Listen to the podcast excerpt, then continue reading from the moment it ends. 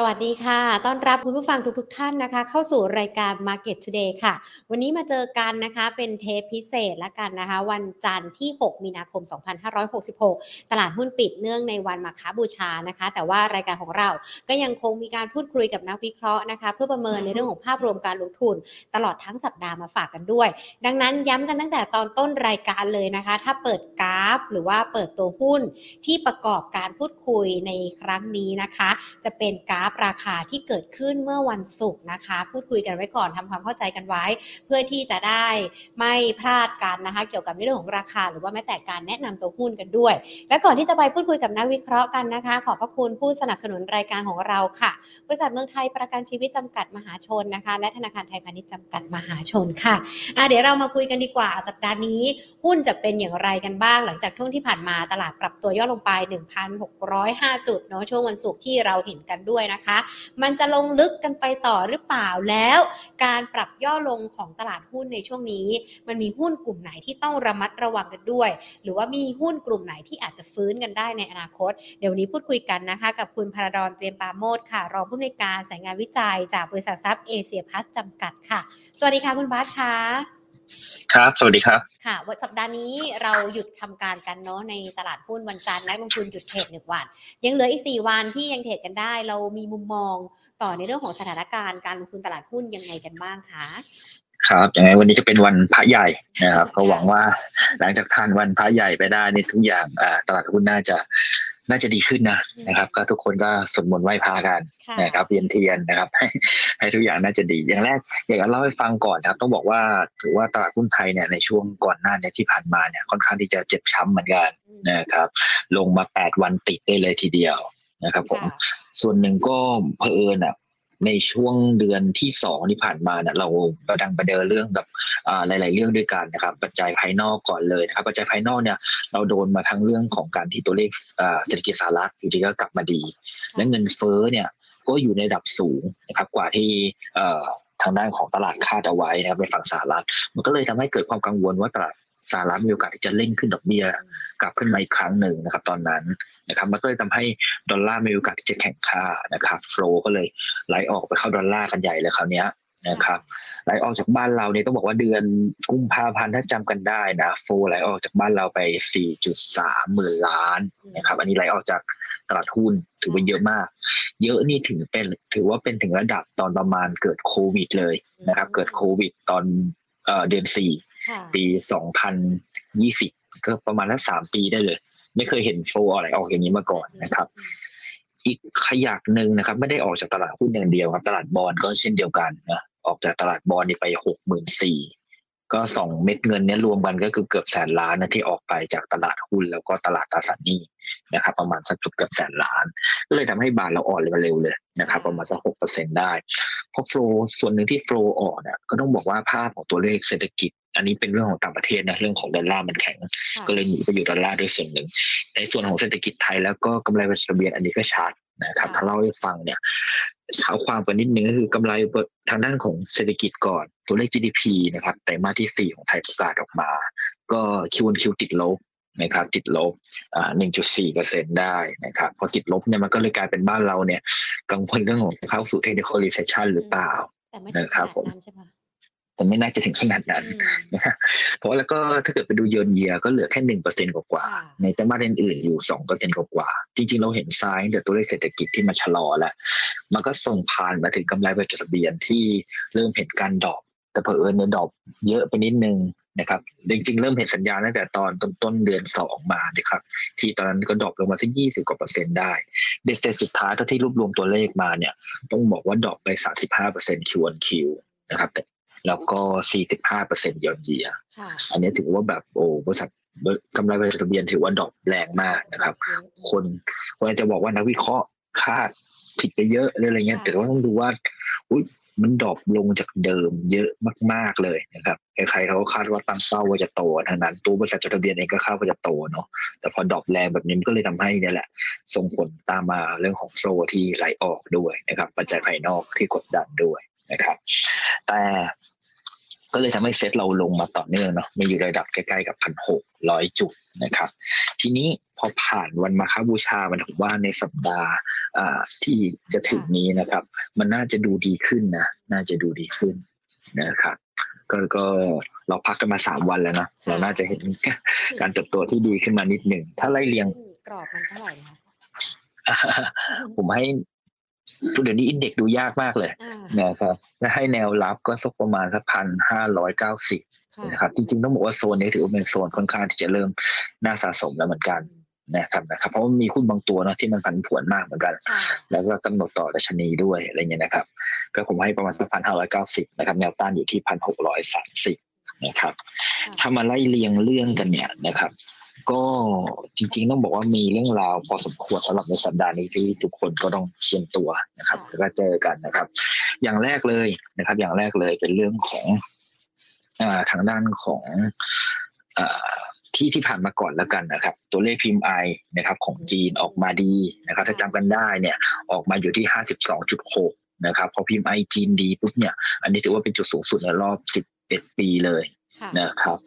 มันจะสังเกตได้ว่าพิมพ์ไอจีนถ้าเกิดเราทุกคนถอยไปดูนะ ในไตรมาสที่ 4 ปีที่แล้วนะครับ ในรายเดือนเนี่ยอยู่ระดับ 40 ต้นๆนะครับ 40 ต้นๆแปลว่าอะไร แปลว่า ตอนจีไตรมาสที่4เนี่ยจีนเขามีการปิดประเทศค่ะปิดหนักกว่าเดิมด้วยถ้าจำกันได้ ถือว่าเขาจะใช้แบบ zero covid เลยตอนนั้นนะครับ มันก็เลย เป็นเหตุการณ์ส่วนหนึ่งที่ทำให้เศรษฐกิจในช่วงไตรมาสที่สี่เนี่ยชะลอ และบ้านเราอะที่พึ่งพิงจีนด้วยเนี่ยไตรมาสที่สี่ก็เลย drop แรงด้วยเช่นเดียวกันค่ะแต่ว่าเราเริ่มเห็นแสงสว่างขึ้นมานิดหนึ่งนะครับ แต่มาที่หนึ่งนี้นะครับ ที่พิมพ์ไอจีเนี่ยในเดือนกุมภาพันธ์ก็พลิกกลับมาเติบโตโดดเด่นเนาะก็หวังว่ากำไรก็จะเบียนก็กลับมาเติบโตโดดเด่นได้ตาม PMI แล้วกันนะครับ อันนี้เป็นเป็นเป็นภาพแรกนะครับ ในส่วนถัดมานะครับ ก็จะมีเรื่องของอ่า ค่าเงินนะครับเรากลัวว่าค่าเงินจะอ่อนไปเยอะเนี่ยมใช่เพราะว่าดอลลาร์มันแข็งตามที่ที่เรียนให้ทราบใช่ไหมครับค่ะตามที่เรียนให้ทราบดอลลาร์มันแข็ง แต่ว่าตอนนี้ต้องบอกว่าเงินเฟ้อของยุโรปเนี่ยถ้ามาดูกันเงินเฟ้อของยุโรปมันนี่ระดับสูงอยู่เลยนะครับ ที่แจ้งออกมาในเดือนกุมภาพันธ์เนี่ยอยู่ 8.5เปอร์เซ็น คนอื่นๆเขาอยู่ระดับ5-6เปอร์เซ็นอะไรอย่างนี้เท่านั้นนะครับ แต่ยุโรปเนี่ยเงินเฟ้อยังอยู่สูงเพออยู่สูงปุ๊บเนี่ยทุกคนต้องคาดว่าทางด้านของ ECB เองต้องมีการเร่งขึ้นดอกเบี้ยแล้วนะครับในมีนานี้เองเนี่ยวันที่ 16 มีนาเนี่ยทางด้านตลาดเนี่ยคาดว่า ECB จะต้องขึ้นดอกเบี้ยประมาณสัก 0.5เปอร์เซ็นตนะครับ 0.5เปอร์เซ็นขณะที่เราไปดูตลาดอื่นๆ ไม่ว่าจะเป็นเฟดเองก็ในเดือนมีนาคาดว่าจะขึ้นแค่ 0.25 ดังนั้นการเร่งขึ้นดอกเบี้ยเนี่ย ของ ECB ที่มันแรงกว่า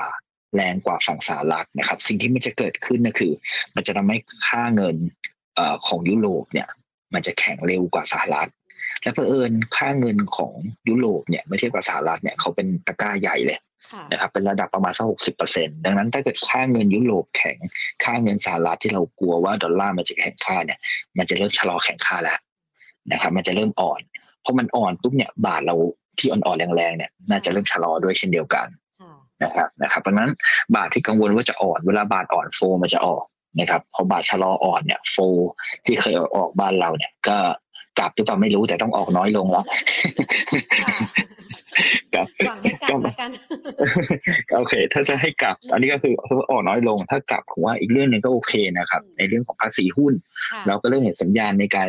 เลื่อนเก็บเนาะเลื่อนออกไปนะครับเป็นท่าทีหวังว่านอกจากจะเลื่อนแล้วก็ก็เลิกไปเลยก็พักก็น่าจะดีกว่นะครับค่ะพับเก็บไปเลยนะครับผมค่ก็เพราะว่าพอภาษีหุ้นเนี่ยผมว่าเป็นส่วนหนึ่ง เพราะว่ามันใกล้ๆวันขึ้นมาก่อนหน้านี้ที่ไม่ได้ยกเลิกเนี่ยมันก็เลยเป็นส่วนที่ทำให้ต่างชาติเนี่ยขายเยอะนะครับเพราะว่าบ้านเราเนี่ยหุ้นไทยเนี่ยครึ่งหนึ่งเป็นการซื้อขายจากนักลงทุนต่างชาติค่ะแล้วเขาช่วยใช้พวกระบบเทรดในการซื้อขายอะไรเงี้ยเยอะ นะครับดังนั้นถ้าเกิดยกเลิกหรือว่าเลื่อนภาษีหุ้นออกไปเนี่ย ผมว่าวอลลุ่มอะมันน่าจะกลับมาพอสมควรอืมถ้าจำกันได้ปีที่แล้วเนี่ยสองเดือนแรกเนี่ยค่ะวอลลุ่มตลาดนะเซตอยู่ประมาณสักแปดหมื่นห้าได้นะครับแปดหมื่นห้าแต่ว่าเอ่อปีนี้เนี่ยสองเดือนแรกเนี่ยวอลลุ่มต่อวันเหลือแค่หกหมื่นกว่าเองค่ะนะครับมันมันหายไปค่อนข้างเยอะนะครับดังนั้นก็เราก็หวังว่าวอลลุ่มตรงเนี้ยก็จะกลับมาแล้วต่างชาติเองเนี่ย จากเมื่อกี้ที่บาทก็ชะลอค่ะอ่อนค่าต่างชาติเองถ้าเกิดมีการยกเลิกภาษีหุ้นหรือว่าเลื่อนออกไปเนี่ยก็น่าจะกลับมานะครับ ซื้อมากขึ้นค่ะนะครับ อันนี้ก็เป็นภาพความหวังอีกส่วนหนึ่งอีกส่วนหนึ่งส่วนสุดท้ายในสัปดาห์นี้ที่จะมีผมไม่แน่ใจจะมีการยุบสภาหรือไม่อืมนะครับ ถ้าเกิดมีการยุบสภาหรือว่า มีการยุบสภาอะไรนี้เกิดขึ้นนะครับ เราอาจจะเห็นภาพของนโยบายของแต่ละพรรคนะครับ ที่ออกมามันค่อนข้างที่จะชัดเจนมากขึ้นมันก็จะนำไปสู่หุ้นต่างๆ ที่อาจจะได้ประโยชน์จากการที่เอ่อเริ่มมีนโยบายใหม่ๆ เข้ามากระตุ้น หรือความคาดหวังของการเอ่อเปลี่ยนแปลงอะไรเงี้ยนะครับ หรือว่าจากนโยบายใหม่ ๆ เข้ามามากขึ้นนะครับค่ะแต่ว่าสรุปสี่ห้าข้อทั้งหมดที่ที่กล่าวมาสำหรับในสัปดาห์นี้เนี่ยผมว่ามันค่อนข้างที่จะเริ่มเอ่อมีสัญญาณที่ ดีขึ้น ดีขึ้นนะครับจากช่วงที่ผ่านๆมาพอสมควรนะครับ ฟังแบบนี้เราก็สบายใจนะคะ สัญญาณที่ดีขึ้นแต่ว่า ปัจจัยต่างประเทศก็ยังคงต้องติดตามกัน แล้วก็เป็นปัจจัยเดิมๆกันด้วยแหละที่เราอาจจะต้องดูกันด้วย แล้วก็มาลุ้นปัจจัยในประเทศที่มีทิศทางส่งผลต่อในเรื่องของการลงทุนในตลาดหุ้นไทยอย่างไรกันบ้าง เมื่อสักครู่นี้เราคุยกันที่คุณบาสบอกว่าในเรื่องของกำไรของบริษัทจดทะเบียนที่ที่มีการปรับตัวย่อลงไป มันไม่เขาเรียกว่าอะไรพอช่วงไตรมาสแรกหรือว่าปีนี้ ภาพรวมของอุตสาหกรรม มันยังมีบาง sector ที่จะดีขึ้นได้หรือเปล่าคะ หรือว่าเขาก็จะจูงมือกันแย่ลงไปกันหมดเลย อืมอืมอืมก็ส่วนส่วนหนึ่งเราเห็นว่าเอ่อทางด้านเศรษฐกิจบ้านเรามันมัน drop เนาะไตรมาสที่สี่ผมก็พยายามหาไส้ในแต่มันก็มันก็ drop แรงกันจริงๆดังนั้นพอมัน drop แรงปุ๊บแบบภาพรวมทั้งปีมันก็เลยเอ่อต้องโดนกดลงมานะครับ แต่ว่าถ้าดูเป็นรายไตรมาสเนี่ยในมุมมองเรายังมองว่ามันมันมีโอกาสที่ยังเอ่อฟื้นตัวได้ดีอยู่เหมือนกัน นะฟื้นได้ฟื้นได้ แต่จะบอกให้ฟื้นกลับมาแรงก็คงจะพูดพูดได้ไม่เต็มปากอืมนะครับ แต่ว่าฟื้นน่ะฟื้นได้ ถ้าถ้าให้อธิบายนะครับ ด้วยตามพฤติกรรมของเซฟนะครับหรือว่าบริษัทจดทะเบียนไทยเนี่ยมีข้อดีอย่างหนึ่งก็คือว่ากำไรบริษัทจดทะเบียนในไตรมาสที่หนึ่งเนี่ยมักจะเป็น peak ค่ะ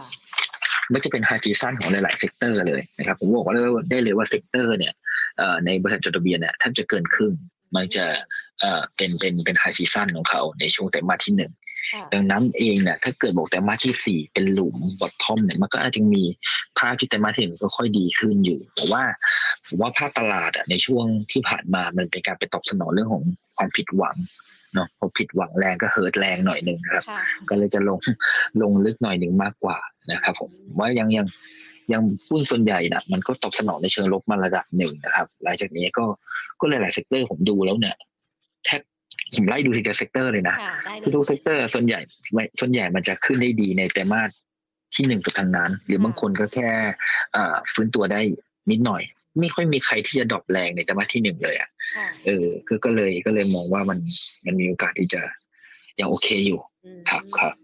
ก็ยังมีโอกาสฟื้นตัวในบาง sector สำหรับช่วงไตรมาสที่หนึ่งที่ผลประกอบการดี แต่ว่าช่วงไตรมาสที่สี่อาจจะมีการ drop ลงไปด้วย ถ้าอย่างนั้นเราประเมินกันก็ไม่น่ากังวลใช่ไหมคะ เกี่ยวกับในเรื่องของกำไรบริษัทจดทะเบียนในปีนี้ อืมครับ ก็คือ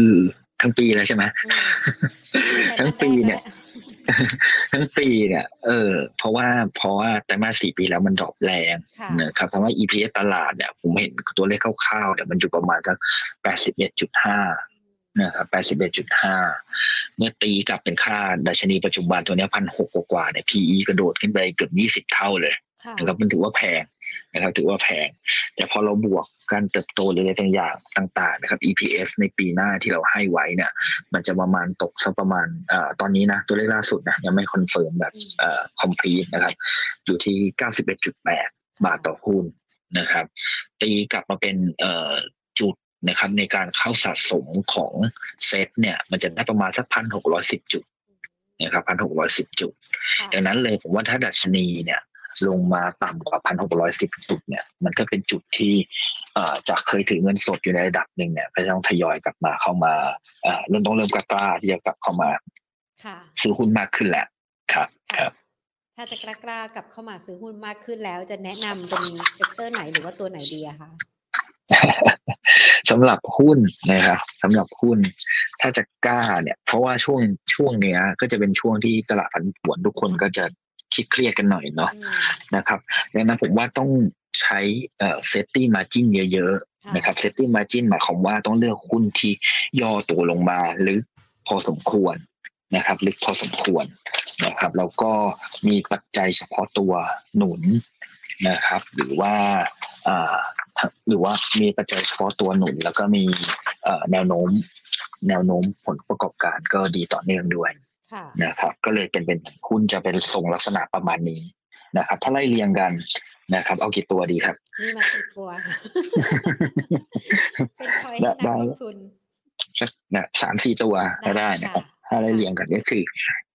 ตัวแรกเลยนะครับ เป็นตัวแรกเนี่ยอ่าต้องบอกว่าเป็นหุ้นทีมชนะเพล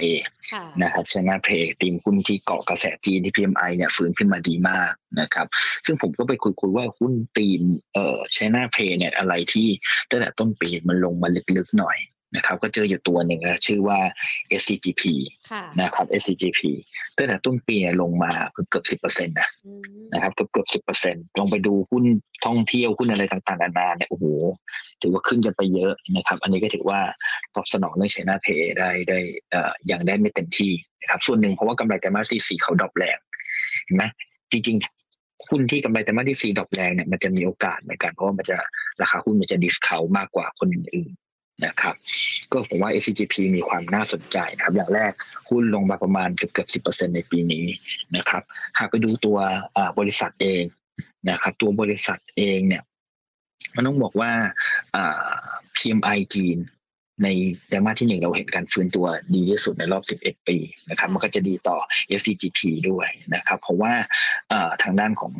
การใช้พวกกระดาษต่างๆ อะไรนะครับ ในแพ็กเกจต่างๆ เนี่ย ที่ที่ใช้เออมันจะอยู่สักหลักเลยลูกค้าจะเป็นฝั่งของจีนนะครับจีนจะบริโภคพวกเนี้ยเยอะมากนะครับใช้เยอะมากยิ่งเขาเปิดประเทศเนี่ยก็ยิ่งมีโอกาสใช้มากขึ้น ในฝั่งของต้นทุนที่กังวลกันนะครับไม่ว่าจะเป็นเยื่อกระดาษหรืออะไรต่างๆเนี่ยมันเราเริ่มเห็นราคาที่ลดน้อยลงนะครับ ดังนั้นรายได้มีโอกาสเพิ่มเติมนะครับ ตามการฟื้นตัวของเศรษฐกิจจีน ต้นทุนเริ่มเห็นการที่จะลดน้อยลงนะครับดังนั้นมาจินก็จะเปิด กว้างมากขึ้น ก็ไม่อยากให้เอาตัวเลขนะฮะกำไรไตรมาสที่สี่มาอ้างอิงนะครับ ก็ไตรมาสที่หนึ่งมันเห็นสัญญาณของการฟื้นที่ค่อนข้างดีชัดเจนขณะที่ราคาหุ้นก็ค่อนข้างที่จะ discount ลงไปแล้วผมว่าอะไรแบบเนี้ยค่อนข้างที่จะ safe นะครับแล้วก็แนวโน้มการฟื้นตัวค่อนข้างที่จะชัดเจนนะครับก็เลยแนะนำเป็น SCGP เป็นตัวแรกนะครับค่ะแฟร์ value ให้ไว้ที่ห้าสิบเอ็ดจุดเจ็ดห้าบาทครับ ค่ะ อ่า ตัวที่สองล่ะคะ ตัวที่สองนะครับ โจทย์เราเป็นหุ้นแบบลงลึกเนาะอืมลงลงลึกจะตอนซื้อวาดคนก็หาอาจจะคนซื้ออาจจะแบบค่อนข้างที่จะกังวลหน่อยนิดนึงนะครับค่ะแต่ว่าถ้าถ้าผมว่าก็พยายามหามาให้ว่าลงลึกแล้วเราจะผ่อนคลายยังไงต้องต้องกล้าซื้ออะค่ะนะครับตัวที่สองเลือกเป็น JMT ค่ะนะครับ อันนี้ลึกจริงนะครับ ในเซ็ตร้อยนี่ต้องบอกว่าลึกสุดเลยมั้งนะครับ น่าจะลงลึกค่ะครับเอ่อเนี่ยตั้งแต่ต้นปีเขาลงมาประมาณละสามสิบสี่เปอร์เซ็นต นะครับสามสิบสี่เปอร์เซ็นแล้วก็เป็นหุ้นที่มูลค่าการซื้อขายค่อนข้างที่จะคึกคักด้วยนะครับมูลค่าการซื้อขายสูงมากผมว่าส่วนหนึ่งที่เขาโดนเนี่ยก็อาจจะเป็นกังวลเรื่องของภาษี การเก็บภาษีหุ้นนะครับ มันทำให้การใช้มาจิ้นต่างๆ หรือการซื้อขายที่มันร้อนแรงเนี่ยมันก็แผ่วเบาลงไปเลยนะครับแผ่วเบาลงไปนะครับ ถ้าเกิดมีการเลื่อนเก็บภาษีหุ้นขึ้นมาเนี่ยผมว่าหุ้นตัวเนี้ยก็มีโอกาสที่จะ กลับมาเทรดกันได้มากขึ้นได้นะครับ ขณะที่เอ่อทางด้านของแนวโน้มนะครับกำไรนะครับ ก็ยังเป็นเอ่อแนวโน้มขาขึ้นอยู่นะนะครับต้องบอกว่าที่ลงมาเนี่ย ทุกคนกังวลว่าเศรษฐกิจเนี่ยน่า ส่วนหนึ่งก็คือเศรษฐกิจมันค่อนข้างที่จะมีโอกาสชะลออืมใช่ไหมครับ แล้วก็เอ่อเงินเฟ้อมันค่อนข้างที่จะสูงนะครับ แต่ว่าราคาหุ้นน่ะมันก็ตอบสนองในการลงไปทั้ง 34เปอร์เซ็นต์เนี่ยค่ะนะครับผมว่าค่อนข้างที่จะรับไปแล้วนะครับ แล้วก็เราไปดูเทรนด์ของกำไร มันก็ยังมีแนวโน้มในการฟื้นตัวต่อเนื่องนะนะครับฟื้นตัวต่อเนื่องเขายังขึ้นไปขั้นบันไดต่อเนื่องเลยอย่างอ่าฝ่ายวิจัยเราเองก็คาดว่ากำไรปีนี้ก็ยังคงมีโอกาสที่จะทำจุดสูงสุดได้ต่อเนื่องอีกค่ะนะครับ ก็ fair value ให้ไว้ที่ 65 บาท นะครับหกสิบห้าบาท จากราคาปัจจุบันที่เราเปิดกราฟกันวันศุกร์สี่สิบห้าบาทยี่สิบห้าสตางค์นะครับครับครับตัวที่สามอันนี้ก็ลงลึกจริง ๆ ใช่ไหมคะตัวที่สามลงตัวที่สามตัวที่สามอันนี้ อันนี้ที่เหลือนี่เริ่มจะลงไม่ค่อยลึกแล้วไม่เท่าไหร่แต่ก็ถือว่าลงนะครับอ่าตัวที่สามผมเลือกเป็นอ่าทางด้านของ CBG ค่ะนะครับ CBG CBG เนี่ยต้องบอกราคาเออช่วงสองสามวันก็ก็ย่อตัวกันลงมาพอสมควรนะครับ แล้วก็อีกขาหนึ่งเนี่ยถ้าเกิดเชื่อว่าต่างชาติมาค่อยค่อยทยอยซื้อเพิ่มมากขึ้นเนี่ยในช่วงหลังจากนี้เนี่ย CBG เป็นหุ้นตั้งแต่ต่างชาติขายมาตลอดตั้งแต่ต้นปีเนี่ยค่ะเขาซื้อเป็นอันดับต้นๆเลยนะครับหุ้นตัวเนี้ยเขาก็เก็บสะสมไปเรื่อยเลยนะครับผมว่าก็ค่อนข้างน้อยก็เป็นตัวนึงแหละนะครับถ้าต่างชาติขายต่อเขาก็คงยังไม่ขายตัวเนี้ยแหละอืม นะครับ แต่ถ้าเกิดต่างชาติกลับเข้ามาซื้อในหุ้นไทยเนี่ยตัวนี้ก็น่าจะได้เพิ่มน้ำหนักมากขึ้นอืมนะครับ เพราะว่าเป็นเป็นหุ้นที่ต่างชาติน่าจะชื่นชอบนะเพราะเขาค่ะเขาซื้อมาต่อเนื่องนะครับ อันดับที่สองนะครับ ถ้าเกิดไปดูเรื่องของต้นทุนเขาหุ้นตัวเนี้ยตอนนั้นก่อนหน้าเนี้ยกังวลเรื่องของต้นทุนที่มันค่อนข้างที่จะสูง พวกค่ะราคาอลูมิเนียมต่าง ๆ ที่เอามาใช้ทำฝาทำกระป๋องอะไรแบบนี้นะครับ มันสูงแต่ว่าปัจจุบันเนี่ยสองเดือนที่ผ่านมาเนี่ยราคาอลูมิเนียมเนี่ยลงมา นะครับ ลงมาเมื่อเทียบกับค่าเฉลี่ยปีที่แล้วเนี่ยถึง 21เปอร์เซ็นตนะครับค่ะนะครับ ก็ต้นทุนลดลง ในฝั่งของรายได้ก็เพิ่มขึ้นค่ะนะครับ เพิ่มขึ้นเพราะว่าเราเห็นคู่แข่งของเขาเนี่ยเอ่อมีการเพิ่มราคากันเนาะค่ะอืมจากค่ะขวดละสิบบาทเป็นสิบสองบาทนะครับ ดังนั้นถ้าเกิดสมมุติ CBG เพิ่มขึ้นบ้างนะครับ เพิ่มขึ้นบ้างมันก็ต้องเห็นว่ารายได้เนี่ยเพิ่มขึ้น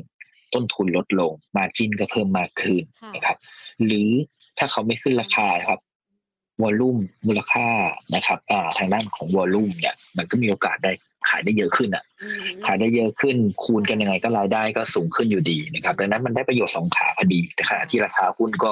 ย่อลงมาให้แล้ว อันดับที่สามก็คือก็เข้าสู่ไฮซีซั่นกันด้วยที่เขาบอกว่าอ่าทางฝั่งของวันนี้พยากรณ์เนาะเขาก็บอกเองว่ามันจะเข้าสู่หน้าร้อนกันแต่วันที่ห้าแล้วล่ะ นะค่ะเราก็เข้าสู่หน้าร้อนกันละตอนเนี้ยนะครับ ก็จะได้ประโยชน์ไฮซีซั่นตรงส่วนนี้ ก็สองสามอย่างนั่นแหละ ผมว่า CBG เป็นอะไรที่น่าสนใจนะครับ ให้แชร์ value ไว้ที่หนึ่งร้อยสิบเอ็ดบาทครับ ค่ะหนึ่งร้อยสิบเอ็ดบาทจากปัจจุบันเก้าสิบหกบาทยี่สิบห้าสตางค์นะคะ ตัวสุดท้ายตัวที่สี่ตัวตัวที่สุดรู้ท้าสึยกว่ามันลงลึก ตัวสุดท้าย อ่า ส่วนตัวผมว่ามันมันค่อนข้างที่จะอืดๆหน่อยนะครับค่ะลงมาหลาย ๆ ปีนะครับ หลังจากนี้เริ่มน่าสนใจก็ก็ยังเลือกเป็น ADVANC อืมนะครับ ADVANC ADVANC สิ่งที่ ADVANC แม้ว่าจะจ่ายปันผลไปแล้วนะครับ ADVANC แต่ผมว่าอีกโซนหนึ่งที่น่าสนใจเนี่ยคนมีการพูดถึงหุ้นเอ่อเดลต้าอะไรกันมากขึ้นค่ะนะครับตัวทางด้านตลาดหลักทรัพย์เองก็บอกว่าหุ้นตัวนี้ก็เอ่อ PE ค่อนข้างที่จะสูงแล้วนะครับ ดังนั้นผมก็พยายามนึกเอ๊ะหุ้น tech อะไรที่คนน่าจะเอ่อ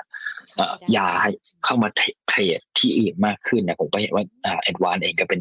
หนึ่งในหุ้นที่น่าสนใจค่ะนะครับก็ก็ย้ายจากหุ้น tech อื่นๆ เข้ามาซื้อหุ้น ADVANC ได้มากขึ้น เพราะ ADVANC เองเนี่ยพอ True กับ d t แทครบรวมกันก็ก็เหลือแค่เอ่อไม่กี่เจ้า และการแข่งขันอาจจะไม่ได้รุนแรงมากขึ้น ต้นทุนต่างๆ ก็มีโอกาสที่จะลดน้อยลงเนาะค่ะนะครับเอ่อก็ตรงนี้ก็ถือว่าเป็นเป็นเป็นประโยชน์ต่อแอดวานนะครับ ให้ fair value ที่ 243 บาทครับ ค่ะสองร้อยสี่สิบสามบาท เมื่อสักครู่นี้พูดถึงเดลต้า แล้วก็แนะนำว่าอาจจะต้องย้ายมาเป็นตัวอื่น แล้วก็เป็นตัวแอสวาดด้วย ในอนาคตเราจะไม่ได้เกิดเหตุการณ์ตัวหุ้นที่มันเป็นราคาเหมือนเดลต้าที่เราประสบพบเจอกันในขณะนี้ใช่ไหมคะคุณบาสนี่พูดนี้พูดพูด พูดยากเหมือนกันอืมผมก็ไม่แต่ว่าเห็นว่าทางตลาดเองเลยเองก็ก็อืมเอ่อให้ความสำคัญกับเรื่องนี้นะก็เริ่มเข้ามาดูเรื่องให้ทุกคนดูเรื่อง valuation เรื่องอะไรมากขึ้นนะครับ ก็ส่วนใหญ่หุ้นที่เกิดอะไรแบบนี้ขึ้นเนี่ย มันจะเป็นหุ้นในลักษณะของการ เอ่อที่มีฟรีโฟดค่อนข้างที่จะน้อยนะครับ มันก็เลยทำให้เอ่อมีการซื้อขายกันที่ที่ เอ่อเฉพาะกลุ่มค่ะมากขึ้นราคามันก็เลยขยับขึ้นไปเยอะได้นะครับ คือความเห็นมันจะตรงกันมาก เวลา free float น้อยเนี่ยความเห็นเขาก็จะตรงกัน เพราะเป็นกลุ่มเล็ก ๆ เวลา free float เยอะก็หุ้นมันกระจายอยู่ในมือของนักลงทุนหลายคน ความเห็นก็อาจจะแตกต่างกันเลยทำให้หุ้นขยับขึ้นได้ยากนะครับ ดังนั้นก็สิ่งที่ต้องระมัดระวังเลยผมว่านะครับถ้าข้อหนึ่งเนี่ยหุ้นที่ต้องระมัดระวังก็คือหุ้นที่เอ่อนี่แหละ PE สูงสูงๆนะครับ free float free floatน้อยๆนะครับ เพราะว่าทางด้านของตลาดเองก็เริ่มจับตาเรื่องนี้เหมือนกันนะครับ มันก็มีโอกาสเห็นการปรับเกณฑ์เปลี่ยนเกณฑ์อะไรอย่างเงี้ยของตลาดในเรื่องของ index play ต่างๆมาได้เหมือนกันนะครับ อันนี้ก็ก็เป็นอะไรที่ที่ต้องต้อง trading ด้วยความระมัดระวังมากขึ้นครับค่ะคืออาจจะไม่ใช่แค่เดลต้าอย่างเดียวเนอะอาจจะเป็นตัวอื่นๆด้วย ถ้ามันมีลักษณะแบบนี้ อาจจะใช้คำแนะนำที่คุณบาสบอกว่ามันอาจจะต้องดูตัว free float กันด้วย เพื่อที่จะไปประกอบการตัดสินใจของนักลงทุนกันครับครับค่ะอ่าได้เลยค่ะ คุณบาสค่ะ วันนี้มาพูดคุยกันในวันพระใหญ่เนอะเดี๋ยวพรุ่งนี้มาลุ้นการตลาดจะเป็นอย่างไรกันบ้างนะคะ แล้วก็ขอบคุณสำหรับคำแนะนำดีๆ ที่มีมาฝากนักลงทุนกันเป็นประจำด้วยนะคะ